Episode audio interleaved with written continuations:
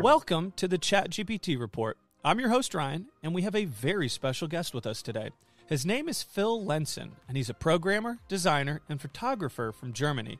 And he is using AI and Photoshop to create fever dreams. With his most recent posting of some AI murder mysteries that have really taken over X, why don't we hear about his journey with AI in the creative process? This episode is brought to you by Shopify. Forget the frustration of picking commerce platforms when you switch your business to Shopify, the global commerce platform that supercharges your selling wherever you sell. With Shopify, you'll harness the same intuitive features, trusted apps, and powerful analytics used by the world's leading brands. Sign up today for your $1 per month trial period at shopify.com slash tech, all lowercase. That's shopify.com slash tech. Another day is here, and you're ready for it. What to wear? Check. Breakfast, lunch, and dinner? Check. Planning for what's next and how to save for it? That's where Bank of America can help. For your financial to-dos, Bank of America has experts ready to help get you closer to your goals. Get started at one of our local financial centers or 24-7 in our mobile banking app. Find a location near you at bankofamerica.com slash talk to us. What would you like the power to do? Mobile banking requires downloading the app and is only available for select devices. Message and data rates may apply. Bank of America and a member FDIC.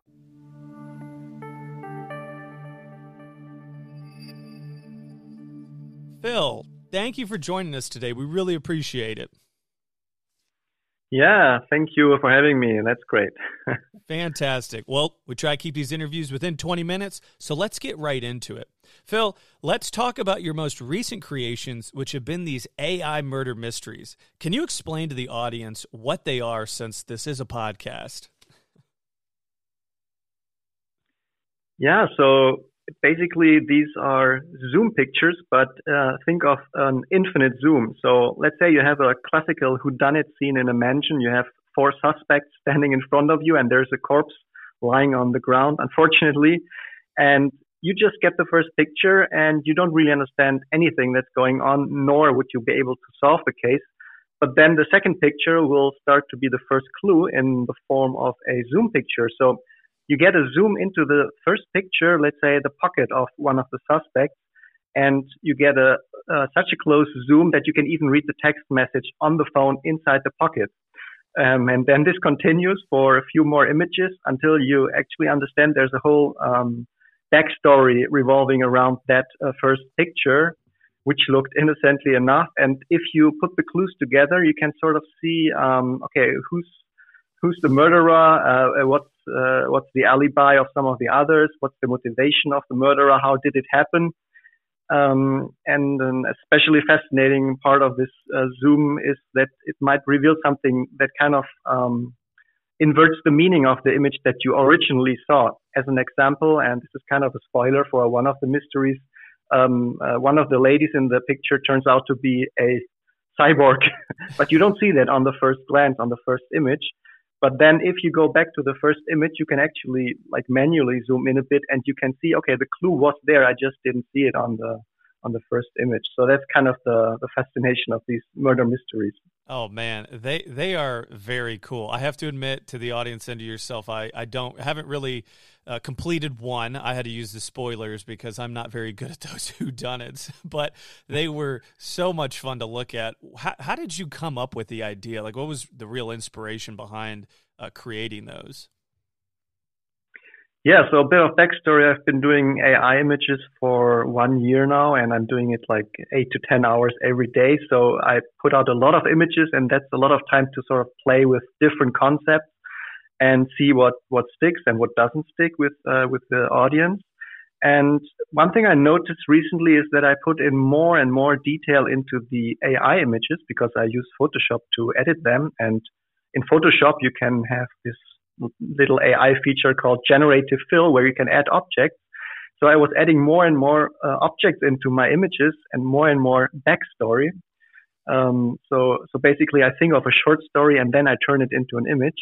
But I noticed that people didn't really see the details because let's say on a mobile phone, you can't really see all the details that I put into the story. So it was kind of lost um, to people. And yeah, that made me sad. So I said, okay, why not just zoom into all the details of the story and through the zoom kind of have a narrative uh, arc. um, kind of like uh, in, includes uh, this includes twists uh, and um, and twist endings sort of it, through the zooming in. So yeah, basically I figured okay, let, us make the narration um, official and public and push people towards it using the zoom pictures. And so I tried it, and the response was slightly overwhelming. So there was like um, like a million views here, a million views there, depending on the network, and that that's kind of unusual. It, it, so I, it was really cool. I, I, have to admit. I mean, I saw there was like over a million views, and I went, "What is everyone talking about this stuff?" And as you go into it, you're like, "Man, this is actually pretty fun." So I and what a cool concept too. I mean, these are things that you know a year ago you couldn't really do with the technology at the time because it, it you know it create there'd be a ton of editing to go into it with six fingers and very blurred images. But where we're at now you can get at least a pretty crisp picture and then go into editing it just a little bit to clean it up a little bit more. So the technology has really come forward, and and I love these little ideas of hey, let's create a little murder mystery of whodunit, and you can just keep making more and doing different scenarios and stuff. So I I really really enjoy it. Now yeah, and and just to add, I mean, what you say is absolutely true. This this kind of story is only possible through uh, through the usage of certain three different tools, which are so brand new that I like I literally couldn't have done this half a year ago. Um, one of the tools is called Magnific AI, and it's a magnifier, and it's not just a magnifier or an upscaler. It's actually adding details through the prompt that you use when upscaling. And this, like, this blows up the creative uses. You can basically take a, a base image created with any AI generator and then blow it up and add like a totally new meaning to the image. So this is kind of um, this is kind of another reason how these uh, whodunits started. Yeah, I, that, and that's one I haven't really taken a look at in the audience. We, have talked a little bit about it, but I haven't dug too deep into it. So you give me a, a good idea for a next segment of hey, let's take a look at Magnific AI in there. So that I appreciate that. Um, what what do you think is the most difficult part in creating these AI images uh, in, in in just in general? So there's many challenges, but the biggest one is probably prompt understanding, at least mm-hmm. for me, because um, I have a story in mind and kind of a, a, vision of the end result. And then I try to basically push all the AI tools that I have towards that result, um, which means uh, if I have a complex composition in mind, um, uh, I, I, need to go to the best tool and then try a lot in that best tool. Mm. And it's very difficult to um, to have the specific prompt then actually be uh, rendered by the AI. So the current best tool on the market for me in terms of prompt understanding is DALL-E 3, mm-hmm. um, like hands down in its own league. Um, but even then, I, I like to think of it as a table onto which you put objects. So you have a table that is very small and it can hold maybe three or four objects. And this is your prompt, right? So maybe you have a, a maybe you have a horse in the prompt and an astronaut and a sunset and a horizon. But then you try, then you try a fifth thing, let's say um, a bottle of water. Then the first one will fall off the table. So, okay, you now have a bottle of water and an astronaut and a horizon in your image, but not, uh, I don't know, uh, the sunset anymore. Yeah. So it's kind of like you have a small table of understanding, which is the AI, and you try to put as many things um, on the table as possible. So that's a huge challenge. Um, the the big help here, the big savior is Photoshop Generative Fill, which mm. is another AI. Um, some of you may have tried it, some of you may have heard of it. It's called Firefly, but basically in Photoshop, you just select an area, you enter a new word like sunset, and it will then seamlessly integrate it into the picture. So that means your table, so to speak, your composition canvas is basically infinite. You can add as much as you want. Um, the quality is a bit lower than DALL-E, but you can still kind of get the message across. Yes, I I would agree with you with the generative fill for Firefly. I I reviewed that. I think it was six seven months ago when it first came out, and I, I was I gave it a pretty scathing review at the to begin with. And I've told the audience this. They those of you who have listened for a long time, you'll know this. But I remember giving it a pretty down review, going, "It's not that good." But I've mm-hmm. revisited it since then, and it's done a great job from that there. So mm-hmm. I, I got to commend Adobe for really updating that. But again, we're talking six months ago. You know, this the technology was still brand new. So I, I, I agree with you that the Firefly generative fill has really helped me out when creating as well. Something I did want to touch on, though, that made me laugh is you were talking about prompt understanding and how you put a prompt in, right? And then it doesn't come up with exactly the idea that you had in mind. And I find it funny that we've gotten to the point where you type in a prompt, it creates this incredible image from basically nothing, and we still as humans go, "Man, that's not what I wanted." you know that that's not exactly what I wanted, and I I, I find myself uh, taking a pause, going, "This thing just created something from nothing. It didn't get it exact, but it was at least semi close." Oh right? yeah. So I, I find myself yeah. pausing like that. yeah, as soon as the new tool is released, you immediately get used to the new uh, increased uh, baseline, and you immediately start to like try more and more from that new baseline. So it's kind of incredible. Like, um, like the things I'm kind of complaining now in DALL-E 3, they are like 10 times better than w- what we had a year ago. So um, it's it's uh, complaining from from a luxury of, of great AI. right, right. I mean, I, I remember DALL-E when it first came out, how blurry the images were, right? You could tell it was mm-hmm. AI. And now, I mean, if you're not in the AI space, there's a lot of images out there that you're thinking, boy, if I didn't know, that that would be very close to real. And some of them, I mean, I'll be scrolling on on X all the time, and I'm I'm thinking all these are AI generated except for a few of these. and I, I have to think to myself, that's pretty incredible.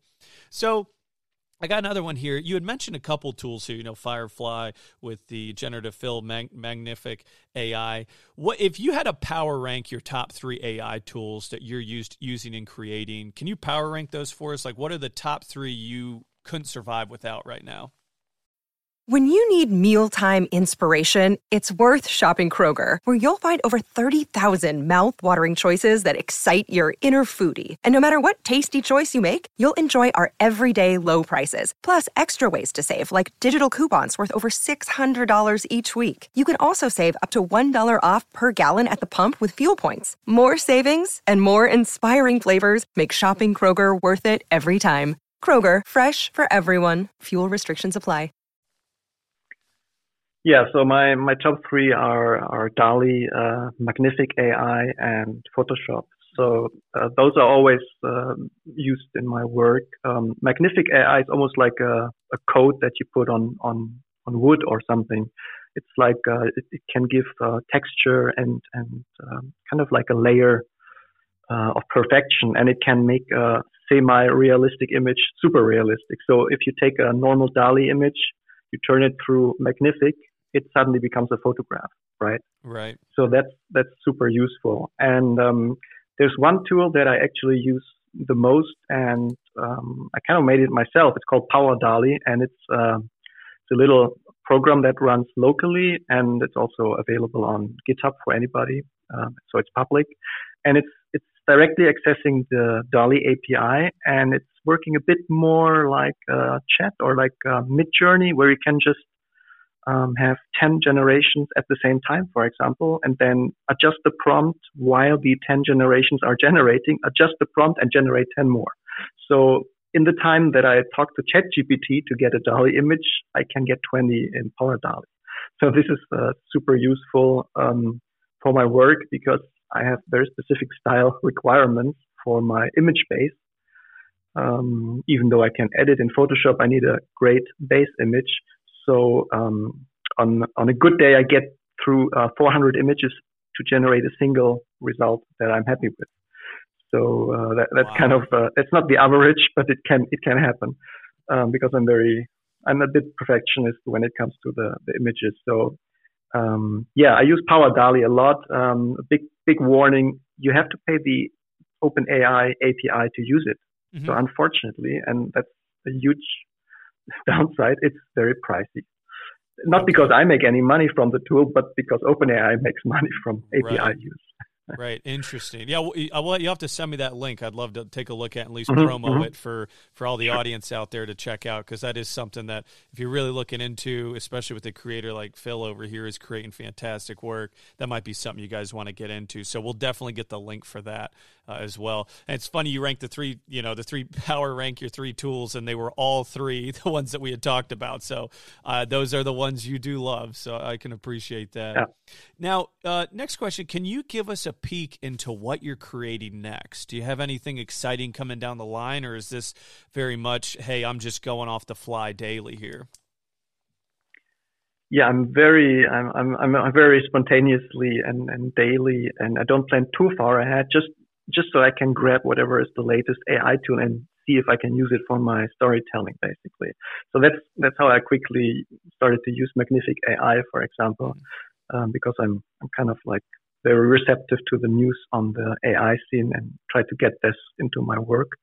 However, I I really look forward to more character consistency in in all the image generators because I want to tell longer stories, and right now it's very difficult because your uh, protagonist basically doesn't have the same face in every uh, panel. So how how long can your story be, right?